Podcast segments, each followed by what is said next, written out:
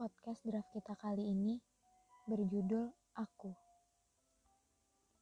Aku adalah yang diriku sendiri pikirkan. Aku adalah yang orang lain pikirkan. Aku adalah yang orang lain lihat.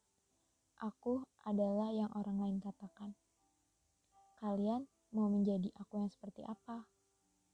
Please stop untuk menjadi akunya orang lain. Tapi jadilah aku yang kalian inginkan.